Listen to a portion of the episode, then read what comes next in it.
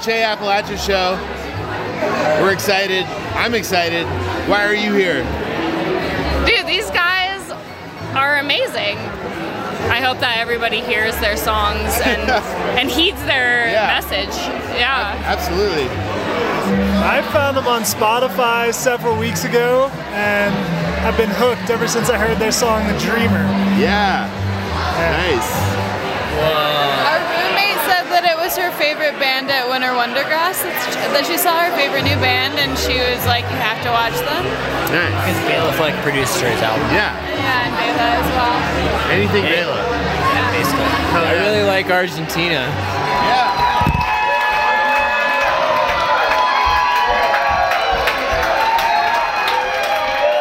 So here we go. We're going to take our time travel unit and go travel back in time to when Che Apalache was in my living room and the world was a different place. Here we go. Welcome to the River of Suck podcast. For the first time ever, we don't have one guest, we have four guests, and together they're all the band Che Apalache. Hello. Hey. Hola.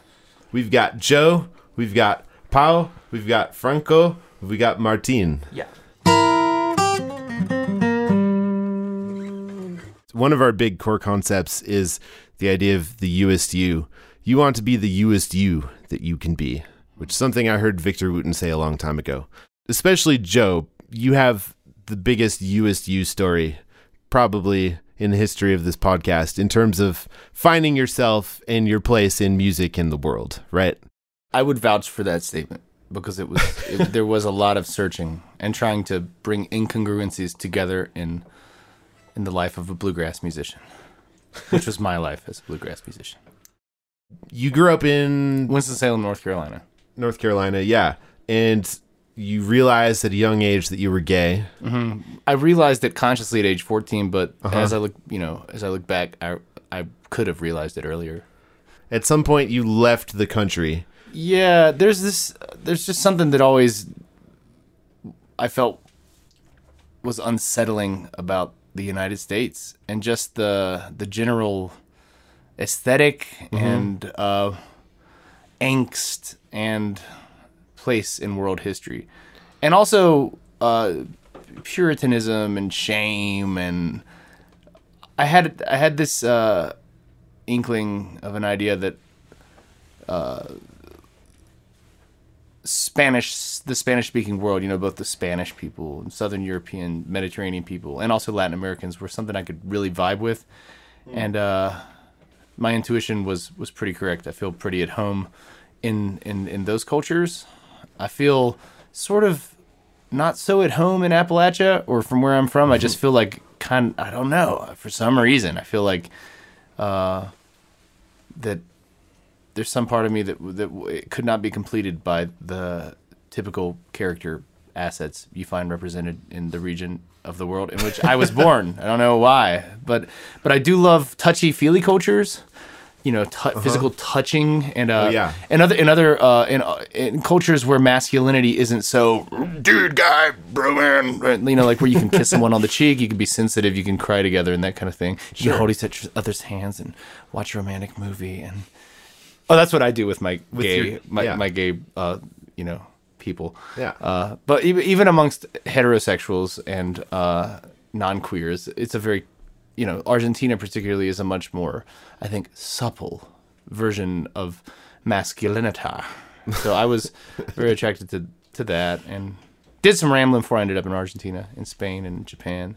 Just stroke of wanderlust, and I felt like you know typical tobacco town faggot. Was going to die of AIDS. That's all a gay person could be. The only, the only. Yeah, I know, right? I mean, well, that's the imagery I was given when I was a kid. So basically, our only hopes for a normalized gay person was uh, Pedro in the Real World because I'm an old millennial. Yeah. So when I was a, well, I was an adolescent, it was a guy that actually died of AIDS. That was our biggest, uh, really cool guy. But he was like the one guy that was in, in media. So I didn't have, and I didn't know any out gay people. It was Yeah. very isolating. Times have changed a lot, though. Yeah. I moved down to Argentina uh, 10 years ago with no intentions of anything. I just wanted to go because I liked Argentinians. I'd lived with Argentinians in Spain, and one of my best friends uh, Walter Garcia. He said, "Okay, you're just kind of lost, boy." I was like on the bluegrass circuit. I was playing fiddle with Town Mountain, awesome band, by the way. Yeah. and uh, but I was just kind of like, "What am I doing? I'm not. This is not me. I'm not the. I'm not the meest me Yeah. yet." So I was in that proverbial search of the USU. You know, seriously. I mean, that, I, I was like intent on what the hell am I, and why do why do I feel this incongruency? bluegrass is like the biggest love and Appalachian string band music is my biggest love, but it just did something wasn't working. And then uh then Argentina, I ended up getting a bunch of students. I just put up I set up shop as a bluegrass teacher and a lot of people ended up wanting to take classes name uh mostly bluegrass banjo classes, well banjo classes. And uh anyway, so these guys showed up looking for banjo classes and that's how we met. We're all multi-instrumentalists, but they Right. uh were interested in the plinky plank and uh, I was teaching plinking planking. Yeah, nice timing there. Nice. Any of you want to weigh in on what makes you feel like the youest you and how you got to figure that out? It's a deep question, but um, to me particularly, I'm still searching, and maybe that makes me the meest me, probably. Yeah, the search is real. The search is uh, is uh, is the answer. I mean, Yeah. I might never find it meest me, and that's cool.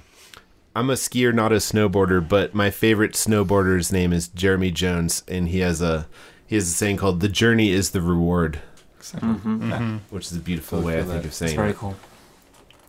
But the art of becoming yourself is is possible, you know, too. Yeah. a little bit. I, I have moments where I feel myself, Uh huh. and that's when when I do the things that I like to do, like writing music and playing music, surfing, talking with with a friend. Nice. Uh, I always kind of felt like uh, the meest me. I mean, in my family, I'm kind of the, the black sheep, and I'm not that black sheep, but in my family, I am.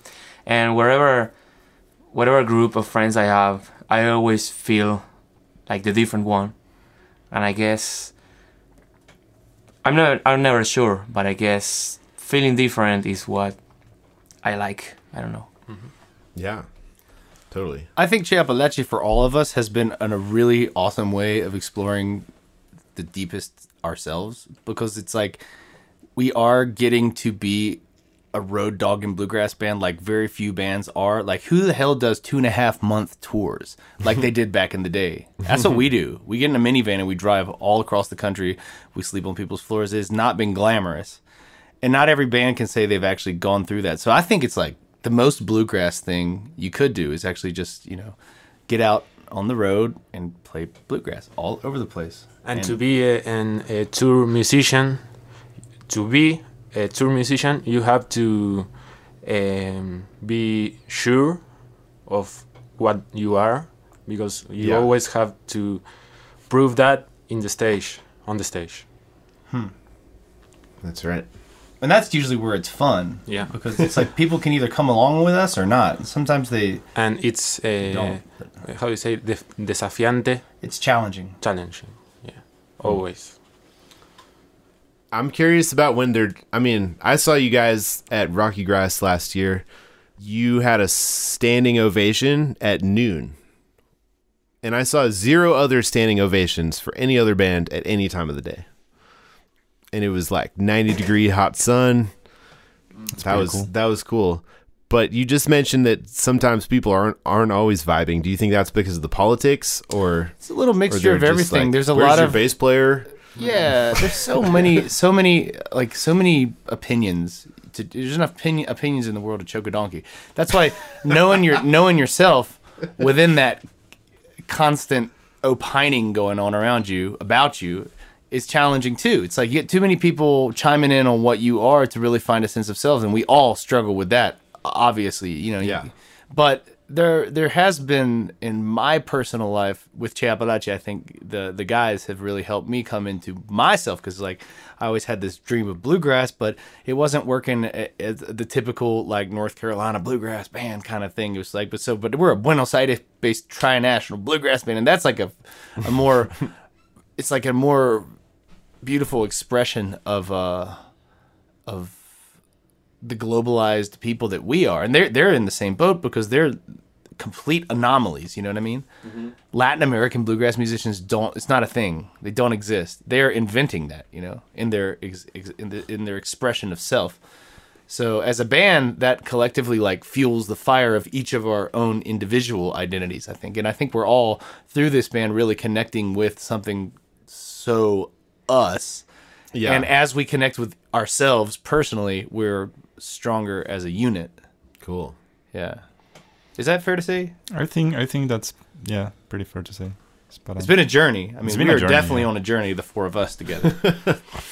One of the members of the River of Suck swim team asked a question that I think you just answered, which is just what are the strengths and challenges from combining these cultural backgrounds? But to me, it sounds like your youest you on your new instruments brings you closer as a unit. Mm-hmm. Has there been anything challenging about that? I think the most challenging are more technical stuff, like how do we mix this kind of music with this other, or how do we make this percussion sound good in a string quartet that doesn't have. Those are like the challenges. But then the strengths are in the fact that it's very authentic and it's very us. Yeah. So a lot of things come very naturally, and that's the strength in it. But then the complications are just technicalities, I think, just or maybe the life of a touring musician is complicated by We- itself. it's very much the bluegrass mentality. Well, just get it done. yeah. And at some much. point, we, we we really, as a band, also like in our band history, Yeah. when we finally got to Appalachia, that's where like, oh, we are Che Apalache. Okay. Like this is a thing. Like at Clifftop and Galax the first year, that was where the band we were like, oh, we are a band. Like we were a Latin American bluegrass band without the as as a unit without having experienced the festival culture. And then as soon as we did, I saw them like light up, and I was like, oh yes, it worked. They're lifers. Like they had more fun than I had. And I was like, and they, and we've been back every year since, like for three straight years. This will be the fourth year that we go to Clifftop, and uh, Paul and I are going to Galax. So uh, you know, Clifftop was our my first, our first uh, string band music. Uh, how is gathering, It called? No, um, festival. Convention. All Fiddlers Convention, Convention. Fiddlers Fiddlers Convention. Convention. Fiddlers Con- it, it was really life changing, I think, for all of us. Uh, I love Clifftop and I love Galax also. yeah. And I love the vibe and just camping for a week and then playing music all day long with different people. And it's like, I'm known to have a few whiskeys and start crying, but that week, I mean, I broke into tears like just so many times. Just like, oh my god, this is so beautiful. It's like the perfect like Latin America merged with Appalachia in like in experience in an experiential way, and it, we they, we were all there, and it was just like, oh my god, it's actually happening. So you had the name before you went there? Yeah, we had a CD. We made a we made an album. uh Latin grass. Yeah, in four months. Yeah, and the name thing is funny because the band was actually called the Silver River String Band, but no one could pronounce it or you know how to write it in Buenos Aires, Oh. or most people couldn't. Silver so we River? changed it to something easy for people in Buenos Aires, Che Apalache. Yeah. And now here, no one can pronounce Che Apalache or you know how to we have it. a or- very very uh smart. s- business sense. Yes, very intelligent. We've heard it all. And now, Cheapalash, Chipalapchus, Chipalip. Cheapache, Che Apalache. Oh wow. Yeah. That Apalache, that's the most Chapalache. common. That's the most common for some reason. I like that. mixing in more. Think it's time we got into the river of suck.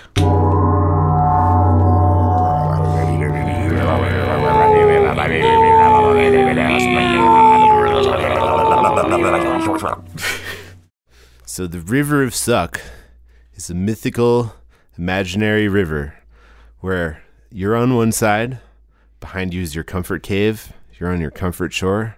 It's where everything is easy, things you already know how to do. When you squint and you look across the other side of the river of suck, you can see future versions of yourself who can do the things you wish you could do now. But the problem is, in between here and the other side is a bunch of raging whitewater rapids and rocks and thought piranhas. And those thought piranhas are those negative thoughts that come into your head and try and sabotage your good vibes. Now, when we started this, I thought thought piranhas were bad, But it turns out thought piranhas are actually on the River of Suck swim team. It's it's just another deep, dark part of our brain trying to help ourselves, but uh, it doesn't always help in the most constructive way, you know. But you picked up the banjo, Paul, and Martine, you picked up the mandolin like more recently. That wasn't your first musical instrument. No. So, what were your primary instruments before, and how did you kind of cross that river of suck? I mean, here- the idea is you have to suck at something before you can be good at it, right? Yeah, I'm Yeah. still in that part. Oh yeah. I'm still sucking. Um, so I started with guitar when I was 14, but I'm I have a a disease that whenever I see someone doing something cool, I want to be that person doing that. So that happens a lot with musical instruments. Oh, So. I try to play a lot of instruments, and I've played the trumpet, I played the bass, the drums, the bagpipes. I tried playing piano. I tr- I play a little bit of fiddle. I played banjo. Uilleann pipes or Scottish Highland pipes? uh, gaita gache- marcial gallega. It's called like uh, martial uh, Spanish. Galician. oh, the Galician. Galician Yeah. bagpipes. Cool. Yeah, Yeah. but it's like a weird Yeah, thing. yeah, yeah. It's kind of new, but it's not that new. Yeah.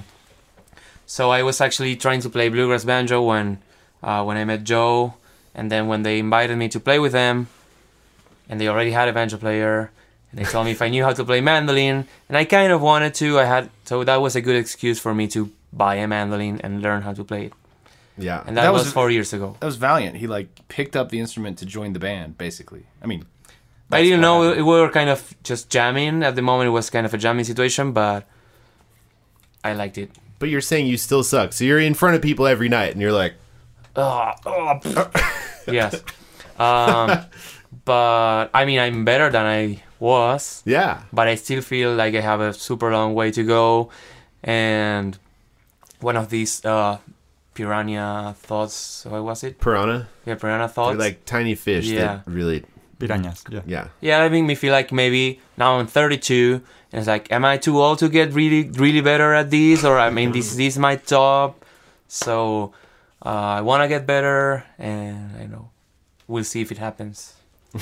Well, but it's happening on stage every night. Well, I, I know my part. But don't you take some solos? Do you I play know the them. same solo. Oh, Yeah. okay. That's the what that's what's most most difficult for me to the Uh-huh. improvising part. Okay. I'm not ready to do it on stage. Right. Hmm. Someday. That's cool.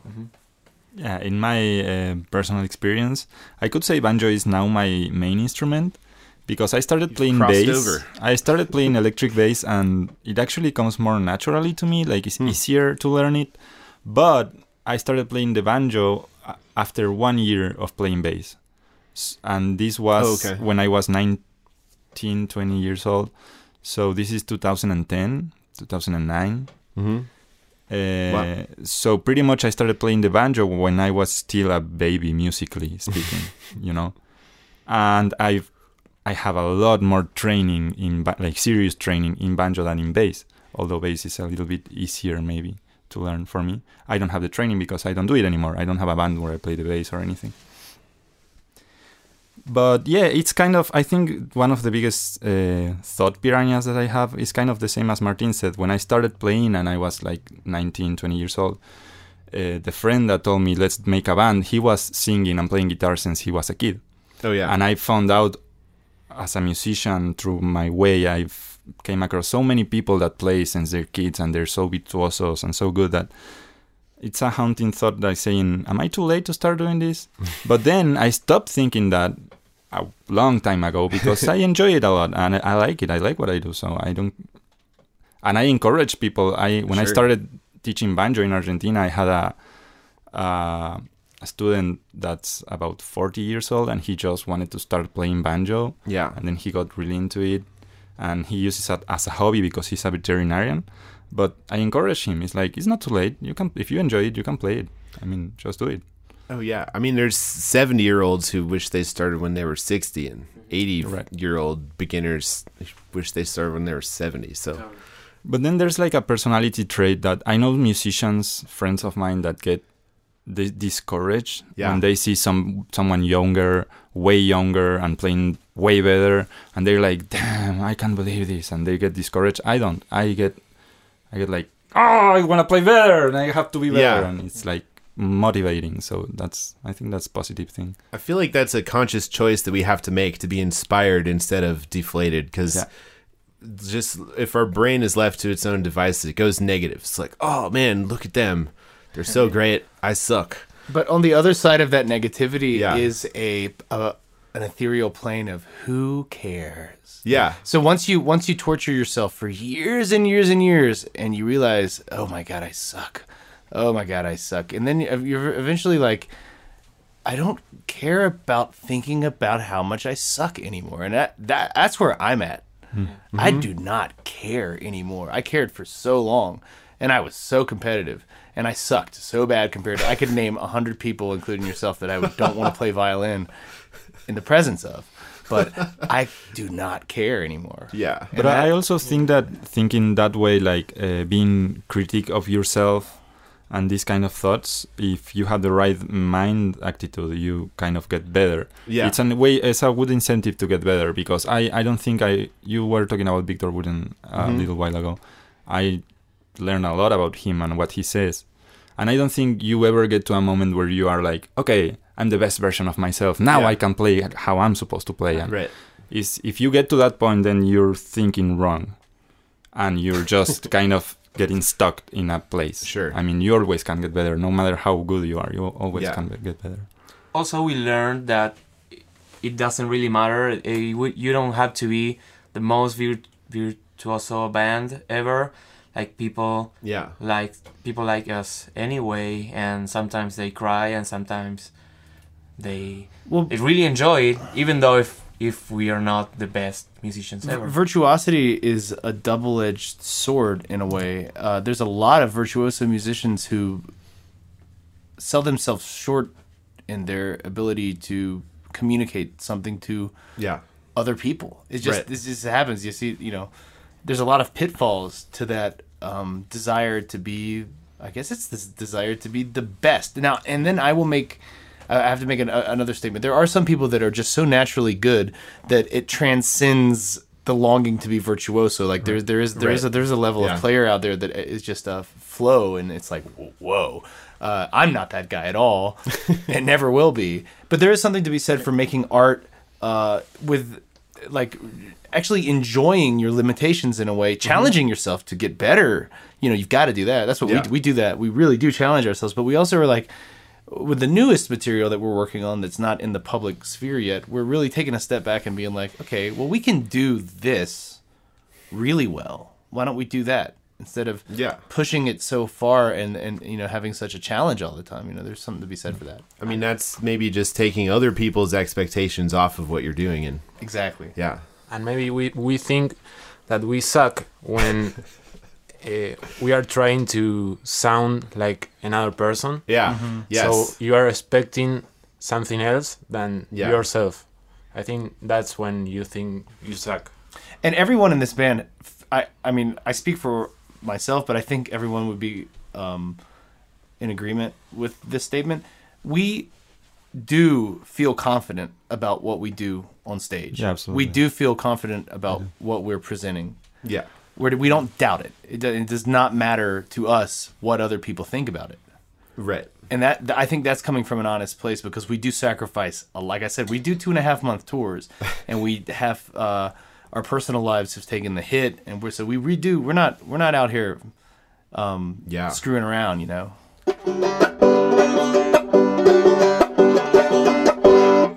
The youest you thing is, I think, part of of just finding your own voice. Like Martine, you're finding your own voice on the mandolin.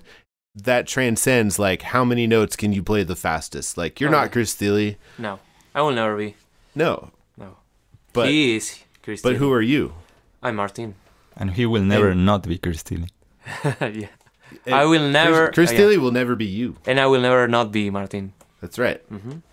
So if you're stuck, we agree yeah. That was so profound. Yeah. you're, you're never going to be another being person. you, what are you gonna do, But man? How I remember being younger, I sort of remember it, and uh, thinking like, uh, why can't I be like uh, Kurt Cobain or whatever? And like, damn it, there's, I will never be them because it was in another time. And then I kind of learned that whoever you are and whatever music you do, someone will like you, and if someone ever says I want to be that person, then nothing would happen. But it would be it would be nice. I like Contar la historia de cómo querías presentar el, el dúo nuestro. Eso está bueno. Uh, okay, this is gonna be very difficult to articulate. Okay. But I was thinking of uh, doing a new like introduction to a song where uh, Franco and I just play uh, uh, bluegrass, Yeah. guitar and mandolin, and we were doing a Monroe Brothers song, and we want to do another one. I've been doing the introduction for so long, I want to change it. So was I think this goes along with the River of Suck. I was thinking of doing something like saying like. Uh, we're going to do a bluegrass now. Two Argentinians playing bluegrass, Yeah. and I imagine like uh, some uh, USA people coming fr- uh, to Argentina and saying, "We're gonna play chacarera for you now, chacarera." Yeah. And then I thought of saying like, "No, that probably would be better than us." And then I thought, "What's wrong with me and with my self-esteem that I'm making up these people who should be bad at something, like in this in, in this yeah, hypothetical hypothetical Yeah. that's what you Yeah. Yeah. and then in my imagination I make them better than me." Yeah. What's wrong with me? Nothing. It's like, well, yeah, but uh, I think I think it's right, funny, and I think yeah. that's kind of the way I think. That's the me as me. I like to be worse than everyone else. That's what keeps us growing, the uncomfortable situations. So I think the people who run towards the uncomfortable situations grow the fastest. Yeah, this has been has been uncomfortable from the beginning. Uh, I remember uh, thinking like, okay, I'm comfortable not going on tour, but I like to be out of Comfort. being comfortable. Yeah, yeah. Totally. So what are mistakes? Are they real? Happy accidents. That's what Bob Ross says.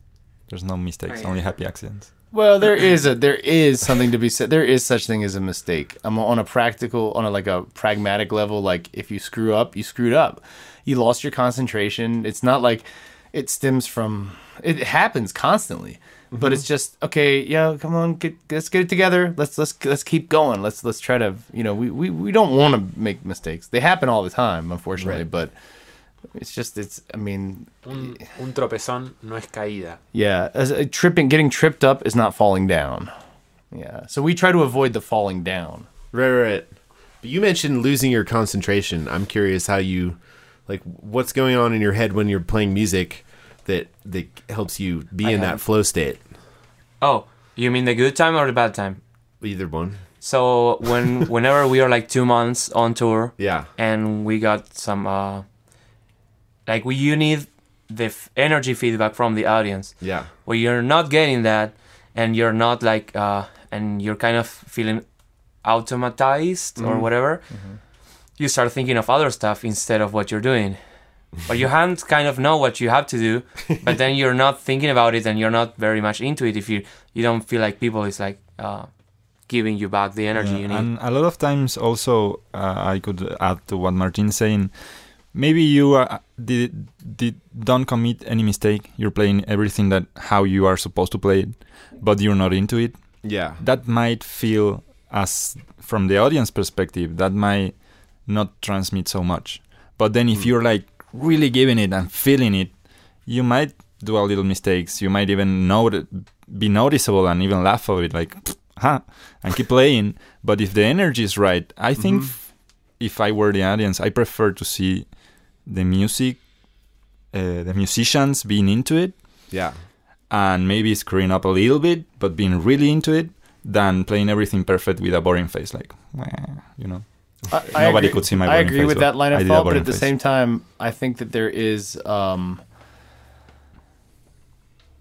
it's all illusion like really what what you perceive from another per, like what another person's thinking about you it's it doesn't it's not really worth thinking about it's just if you can be in your happy space that's the best because it feels better Right.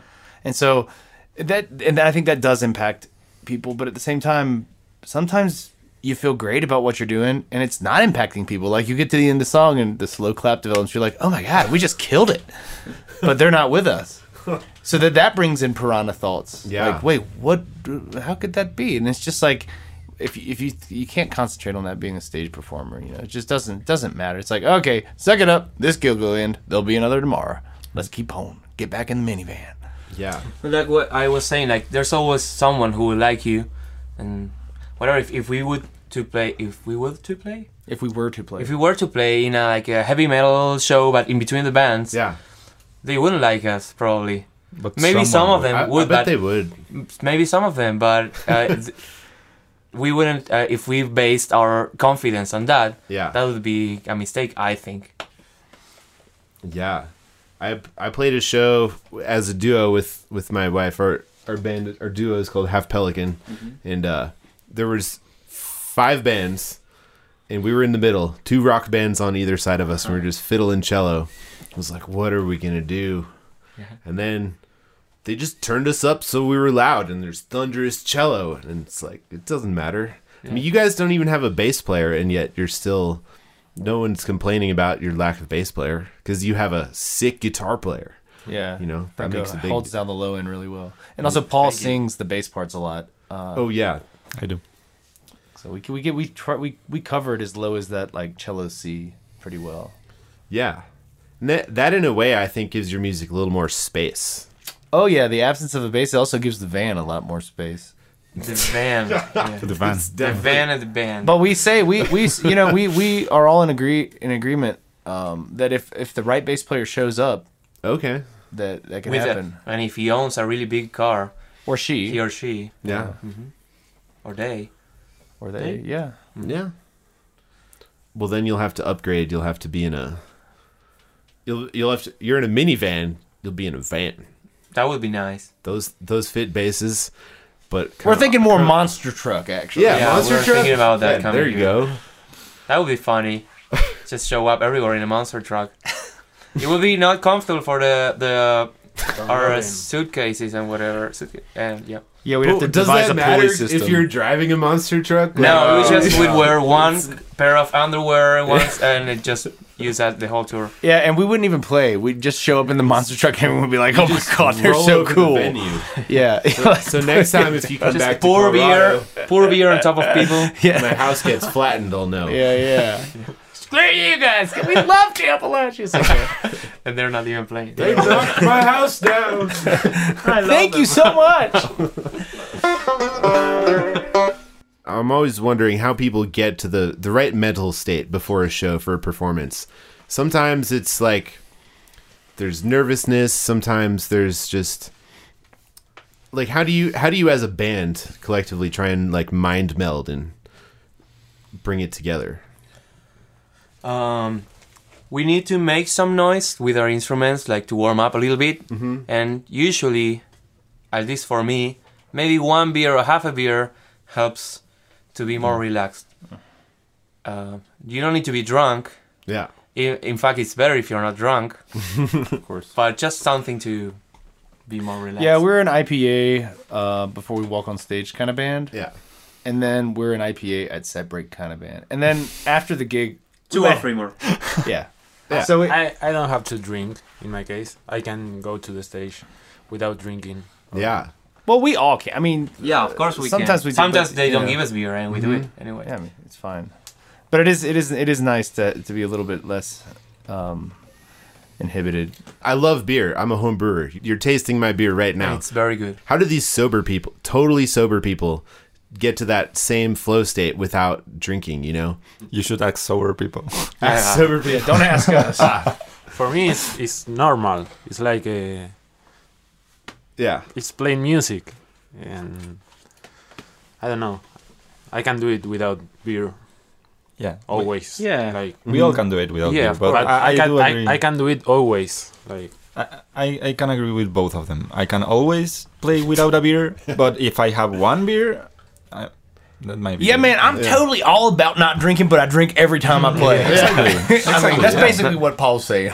I think I think in my brain there's some sort of uh, connection between beer and music. Yeah. Maybe from um, all of my experiences with beer and music. And sometimes when I go to see a to watch a band and I feel like I need to hold something and to drink out uh, from it, you know.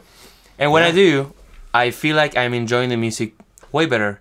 And not saying this is uh, correct or what it's supposed to be, but this is how I feel it. Sure. and these these are yeah. things that might change over the course of a person's life. I have like you know on the la- on the last huge tour we did, I went completely straight edge and did this really radical keto diet, and we had great performances. I mean, it was I mean like you can. Just depends. When you're a road dog, like life changes. Like you have to really like if making a simple change, like I'm not consuming alcohol. That's radical. When you're a road musician, Yeah. You know?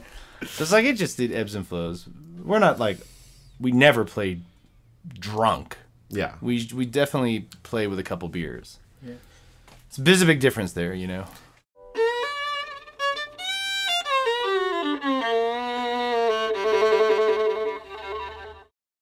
Do you guys have feelings? No. Oh yeah. Yeah, What's I your don't. What's your relationship to your feelings? Uh, you want me to start? I'm I'm incredibly emotional. Like I'm very sensitive. Uh, I'm a very sensitive person. Cry and laugh and and, and float around in that headspace very frequently. So I don't have any problem with with being. I, I fluctuate emotionally. Uh, Well, ha- happy emotions are and positive emotions are easy. I think Sad most people emotions have, are happy, have though, in a trouble. way, yeah. so- okay, like melancholy is one of the reasons I love Argentina so much, and I, I think Che Apalache has a very melancholic air in a lot of what we do, uh, where we're, we we rejoice in sort of trying to bring meaning to that that space. You know, there's a lot of that in our in our music. yeah, because a lot of people just have trouble with the negative emotions. They get that's where they get bogged down. They get stuck, and Uh, I kind of hide my feelings I, uh, with jokes and stuff. uh Um, but I'm also usually just saying whatever I think, and sometimes that's when I get uh, angry or sad or whatever when I don't say what I think. Uh, Yeah. So I'm usually if I'm ha- angry or I, whatever, I just say it, and I think that kind of evens it out. But uh, yeah, I'm not. I don't like feeling bad. I like feeling good. but do you feel bad? Yes. but I just try to, you know, uh, hide that. Huh. Don't be in that. Uh, Are you hiding it from other people, or are you hiding it from yourself? both. Huh. I like to be happy. I know it's wrong, but yeah, I'm going. I'm starting. Uh, what do you say? Uh, psycholo Therapy. therapy Therapy? when I go Yeah. back. Yeah, I decided. Oh, cool. It's great for you. I, did, I, I have recently gone through uh, psychotherapy in Buenos Aires. Great place for psychotherapy, actually, and it's made a world of difference. A world of difference to process. You know, like processing life is hard. Yeah. And uh, I don't know. I, I'm seeing big results in psychotherapy. The interpretation of my own dreams and working with a therapist has been really good. Yeah, I think I am an intense person. I like to feel more Yeah. than think. Huh. So I I think I work more with the side of feelings, and sometimes that's uh, that's contraproducente. Yeah. Um, contraproducente. It's uh, in, uh, unproductive or an unproductive. Yeah. What's the word? I forget the English. Anti-productive. Yeah, unproductive. anti-productive. Like it's uh, it's the opposite Or of productive. I don't know. I like new for me it works. I, I like to feel Yeah. the things, and not to think more than feeling. Wow. Cool. Well, I would say that, as Martin was saying, and I don't think nobody likes to feel bad uh, or being bad emotionally in a bad place. But it's kind of necessary to enjoy the happiness, hmm and that's how life works, basically. So when I'm sad, I know I'm sad, and I love having friends. I have a bunch of friends who I trust very deeply and are very close friends, which who I can talk about everything Yeah, when yeah. I'm having trouble or anything. So I think that's very important in someone's life. And then you just go through the bad stuff, and then the sun comes out sometime, and then you enjoy your happy moments, and What- then something happens. What man. does Bob Ross say about it? Uh, He says something about that. He says that every tree needs a little friend on the side, He does. Yeah. Okay. and then he paints it. Were you thinking of something else? Yes, but I will have to Google it. Millennials. For God's sake.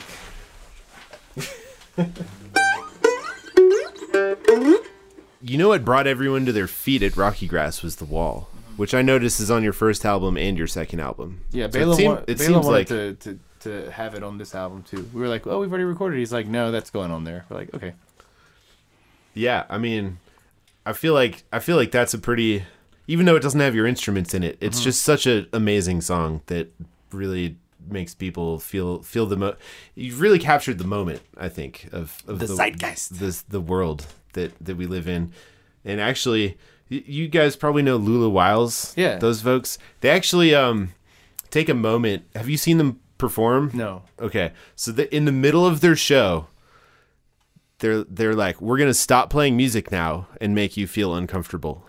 I like that. And then they get, a couple of them will give a speech about, you know, uh, like one of them is is from a Native American tribe, and they'll give a speech about oppression and things that make people feel un- uncomfortable. And I like about your music that you're not just playing music that makes you feel happy. You're dealing with real issues.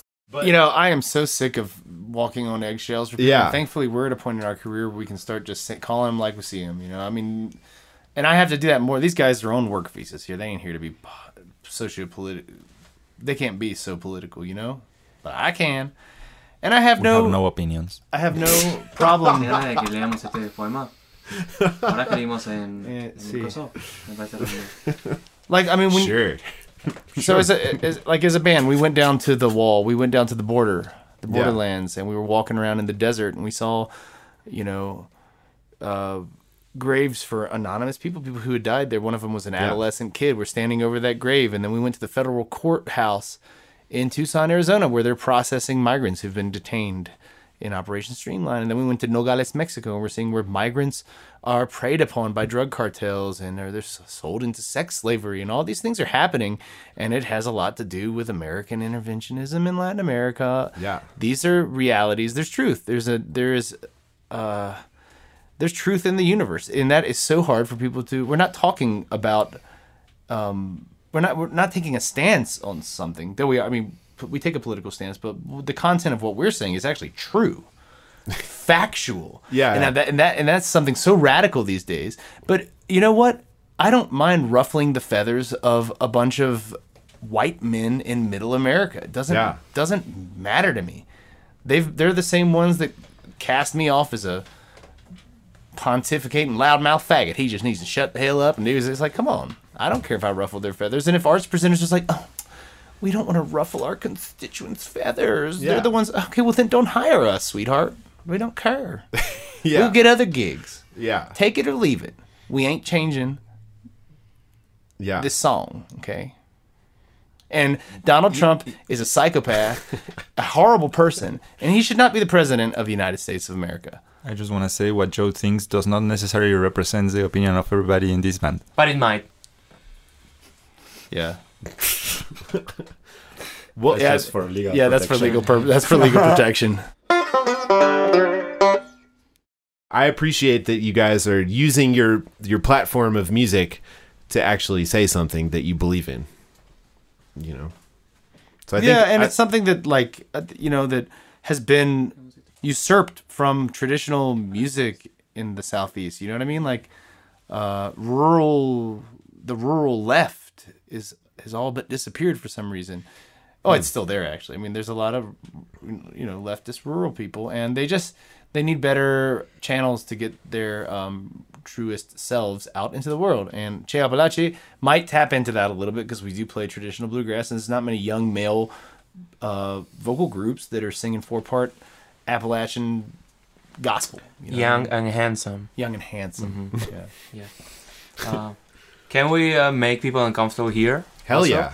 Uh, there's a poem we wrote, we read, and when we were, were down uh, near the border, and uh, In this near guy Randy, Arizona. yeah, this guy Randy took us to see those places where people died. Did you did you write it? No, no. Oh, Uh, this is by uh, I think it's pronounced Warsan Shire. I don't know how it's pronounced, but I'm going to pronounce it like this.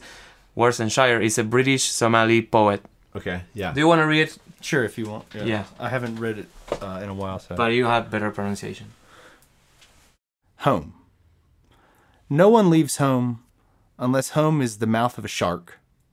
You only run for the border when you see the whole city running as well. Your neighbor's running faster than you. The boy you went to school with who kissed you dizzy behind the old tin factory is holding a gun bigger than his body. You only leave home when home won't let you stay. No one would leave home unless home chased you, fire under feet, hot blood in your belly.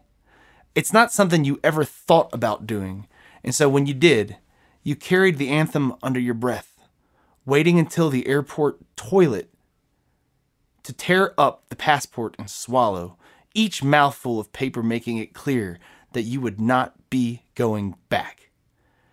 You have to understand, no one puts their children in a boat unless the water is safer than the land. Who would choose to spend days and nights in the stomach of a truck unless the miles traveled meant something more than journey? No one would choose to crawl under fences, be beaten until your shadow leaves you, raped, then drowned, forced to the bottom of the boat because you are darker. Be sold, starved, shot at the border like a sick animal, be pitied, lose your name, lose your family, make a refugee camp a home for a year or two or ten, stripped and searched, find prison everywhere. And if you survive and you are greeted on the other side with go home blacks, refugees, dirty immigrants, asylum seekers, sucking our country drive milk, dark, with their hands out, smell strange, savage. Look what they've done to their own countries. What will they do to ours? The dirty looks in the street, softer than a limb torn off. The indignity of everyday life, more tender than 14 men who look like your father between your legs. Insults easier to swallow than rubble, than your child's body in pieces. For now, forget about pride. Your survival is more important. I want to go home, but home is the mouth of a shark. Home is the barrel of the gun. And no one would leave home unless home chased you to the shore, unless home yells you to leave what you could not behind, even if it was human. No one leaves home until home is a damp voice in your ear saying, Leave, run now. I don't know what I've become. And this is what migrants that come into the United States experience. That's Yeah. it takes empathy. And why don't people have empathy? Well, because they themselves haven't been treated with empathy. Hmm. So part of this whole problem is, is is trying to create an empathetic lens through which they might be able to relate Yeah. To these issues. You know what I mean? Totally. And maybe bluegrass is a good a good way for some of them to cultivate a heightened sense of empathy for migrants. And that's what we're that's what that's what we're trying to propose with these songs and this work. Come friends, come friends, come gather round for to sing, sing we joyfully. Let's sing about a better world. Where different paths have been unfurled of a land where freedom reigns. From way up high on a mountainside, one can see the wide world over. From way up there, it's plain to see. Regardless of one's race or creed, and our hearts were all the same. Come, sisters, brothers, gather near, for we've come to share our worry. We fear what some folks have been saying About Latin Americans, the truth's been misconstrued. There's all kinds of talk about building a wall down along the southern border. About building a wall between me and you. Lord, and if such nonsense should come true, then we'll have to knock it down. Cause that idea won't fly so high as a wingless bird in a rock hard sky. So no, siree, we won't comply. We're going to stand our ground. To love thy neighbor as thyself is a righteous law to live by. But leaders sing a different song. They break us up so they stay strong, and ignorantly we're strung along until we mm. meet our doom. Yes, our leaders are so ripe with sin, they feed us chance to rope us in. But someday soon we'll find, my friends, that we're pinned against the wall.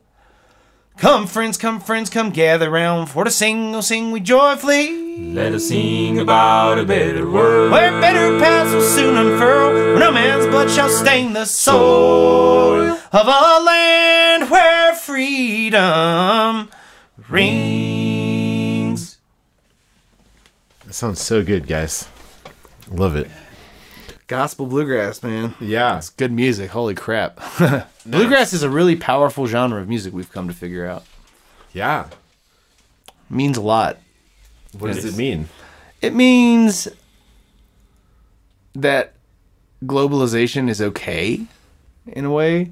It also means that rural art forms can be incredibly sophisticated, difficult, and that uh that unlike many genres of folk music, it can be imported around, exported throughout the world, and, and re-imported and, and, and sliced and diced in many kinds of ways. And that high lonesome sound, man, some people just relate to it for some reason. Even a, a Mexican boy, two Argentinians, and a and a gay fiddler.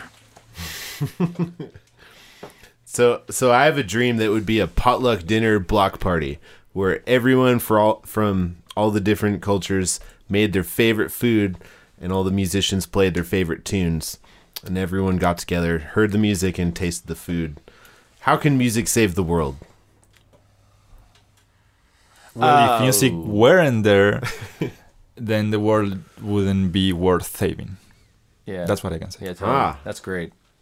I could not say that any better. Nice. That was good. That was good, Paul. Thank you. All right, next question. Come to my TikTok. A lot of people in America don't leave. But you have traveled.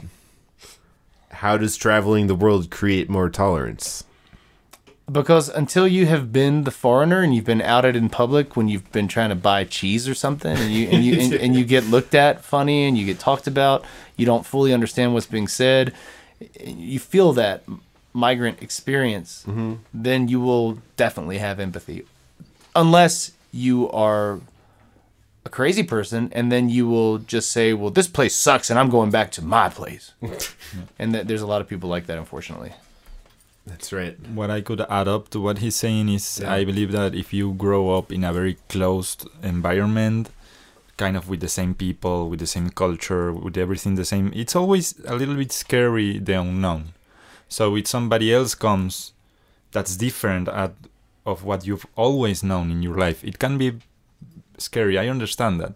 But if then if you are from this close environment and then you travel the world, then a lot of unknown things start being normal and the unknown by itself starts being normal it's like okay i'm now getting used to being surprised to something being unexpected to something being different and that made uh, build acceptance you know Yeah. Visit cheapalache.com to purchase t-shirts and their Grammy-nominated music on CD and on vinyl. Special thanks to our patrons. None of this would be possible without the River of Suck swim team. Stay in touch and download all the bonus content, deleted scenes, outtakes, and more music by becoming a member for just $1 a month at riverofsuckswimteam.com. No one ever said crossing the River of Suck would be easy or that you had to do it alone, so I want to thank you for tuning in and giving it a chance. My name is Andy Reiner. We're Che Apalache. Gracias. Till next time, Keep swimming. thank you. Yeah, man. That's cool.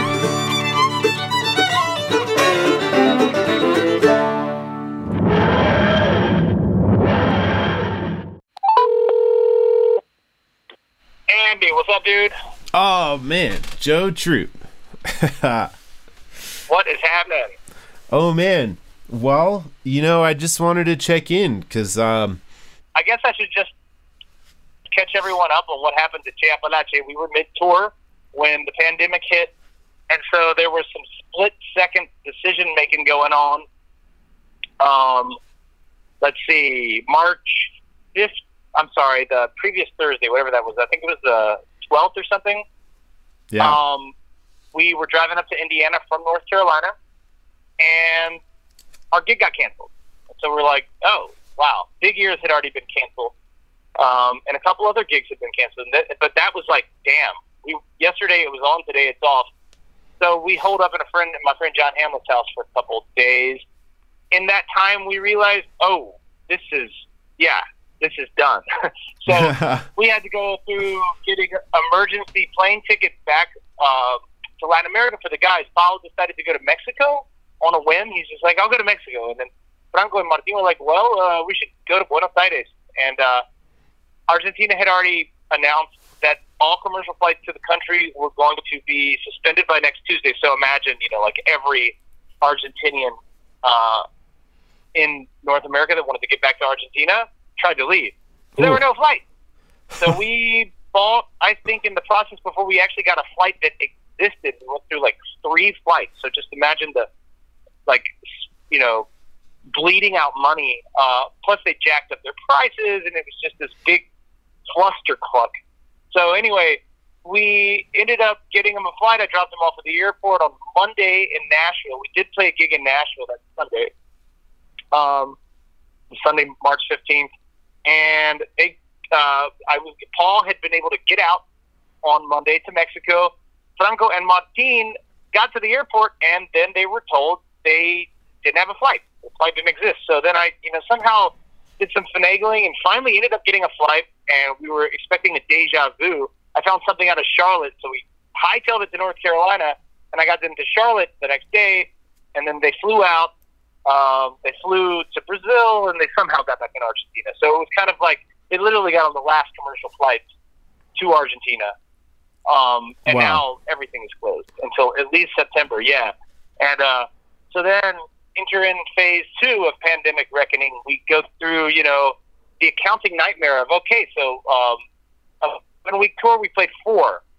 Wow, we have flights booked all over the country. We have hotels. We have Airbnbs, Oh. vehicles. All hell ensued, and we're just now finishing that process with the accountants and management. So Wow. I have been in bureaucratic hell, and uh, the USCIS has uh, the United States Customs and Immigration Services is being has you know they, I, there must have been some sort of uh, executive orders to you know be stricter with visas. We've had the guys have been on work visas two full years now. This is going into our third you know third visa renewal or second visa renewal, third visa year applicable. But um, you know, even with a Grammy nomination and all the other accolades we had, we got uh, requests for more explanations. So now we're in a little bit of a legal um, issue, trying to see if we can get the guys back into the United States on work visas. So it's on on an infrastructural level, things have been kind of like uh, helter skelter. Nonetheless, um, we've all made lemonade out of lemon. Franco and Martin are holed up in Buenos Aires. You know, it's much, much, much stricter down there. They haven't opened up at all, and it's been a, it's been a kind of quarantine where if you go on the streets, you get asked where you're going. You have to show identification, and only certain days of the week are you allowed to go to certain places like the bank and whatnot. You have to Wow. get in a queue, and it, you have to apply to yeah. And so the whole country has like 230 cases, I think. Ooh. Like I think there's Yeah. li- literally not, they haven't they don't even have 500 cases. I, I think I think those numbers are right. If they have they might have 600 but I don't know. I don't think they have a thousand cases. I, I don't know the exact numbers. I just know they've done they've contained it very well especially Right. compared to the United States. Um, but life is kind of it, it's it's worse. You can't even get out and get out you know go walk. Paul is in Mexico. They've been a little bit uh, looser with that um, he is uh, holed up in his dad's house. He does get to walk around the block and stuff, but his plan was to hunker down in Mexico for a month and then go to back to Buenos Aires.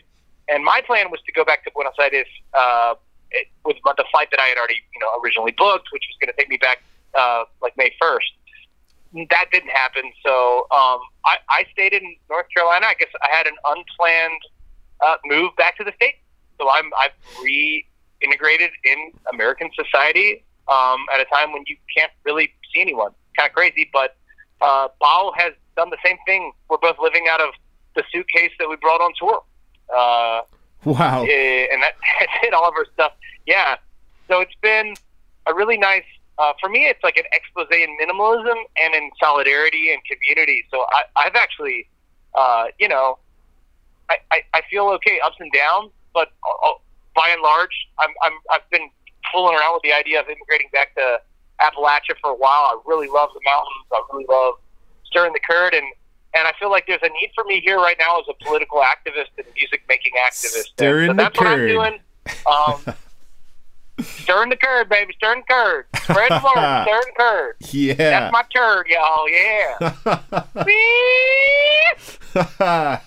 so that's uh that's my life in a nutshell, wow. and that's the band's life in a nutshell. Yeah. That's crazy. I bet you had I mean you had no idea when you were packing that suitcase how long you were going to live out of that suitcase. No, but you know what? It, interestingly enough, um, I you know I went through a phase in my life where I was uh, in a domestic partnership. You know, I was married. I'm, I'm still married legally, but I have separated from my ex-husband, who's just an amazing, amazing person that I love dearly. But we decided that our life paths were not going in the same direction, so we split up right before this tour. And this tour was going to be over the course of like two months, two and a half months. So it was going to span from uh, like winter in Colorado to uh, basically right now in North Carolina, like spring, Right. you know, with an occasional hot day. So I, I, I, I brought garb for all seasons. And on my last tour, for some reason, I got this like bug in my ear. Take your banjo, take your banjo back to the states. So I just left my bluegrass banjo in the states last year, and thankfully it's here.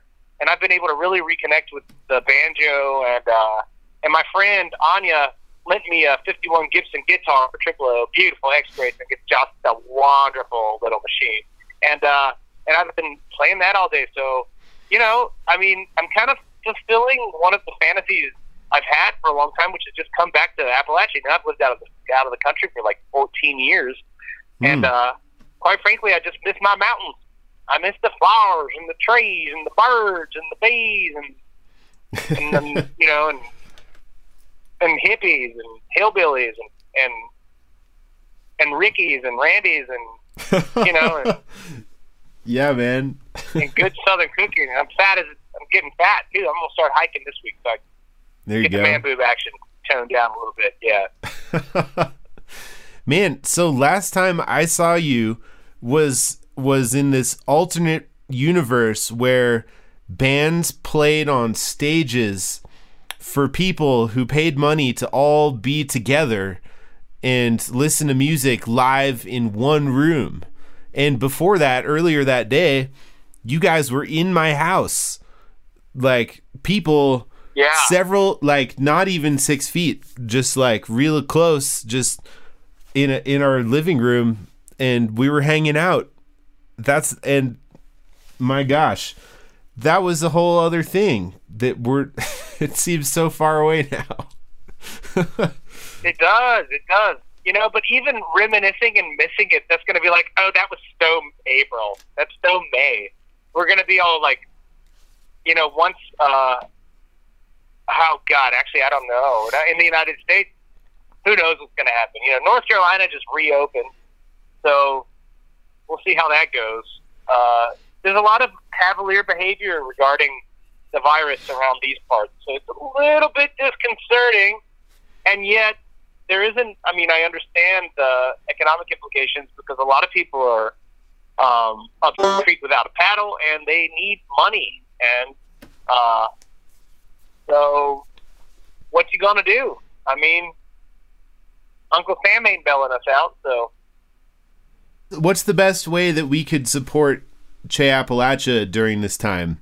Now that we can't go to your shows. I myself am not teaching at the moment because I'm I, I burned out on teaching. You know, I, I taught a whole generation of bluegrass players in Argentina. I just taught I taught while everyone else was playing gig and gigging. I was basically teaching uh, for a decade. So I'm I'm kind of I, I don't want to do that. But the guys in my band are teaching.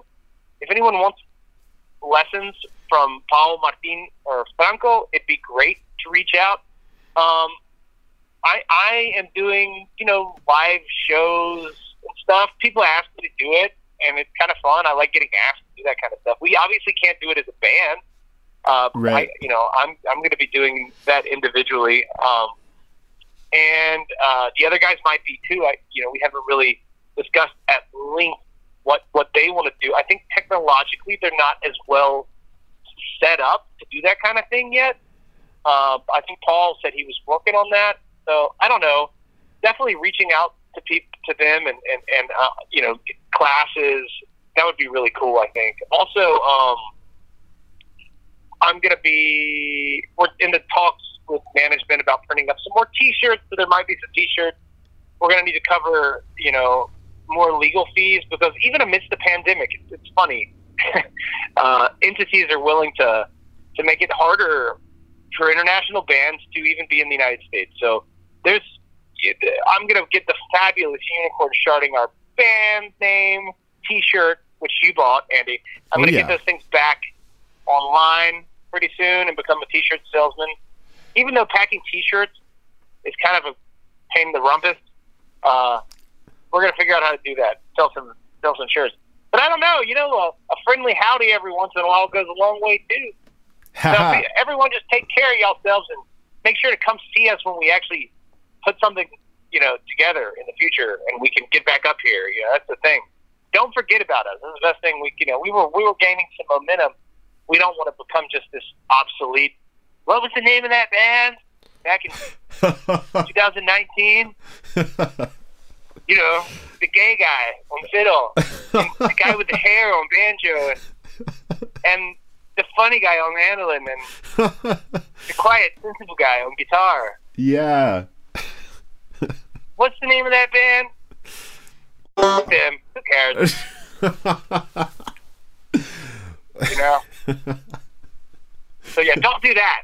If you do that, I'm like, whoops, whoop some up in here. Nice, man. Come, friends, come, friends, come gather round for to sing, oh, sing we joyfully. Let us sing about a better world. Where better paths will soon unfurl, where no man's blood shall stain the soil of a land where freedom reigns.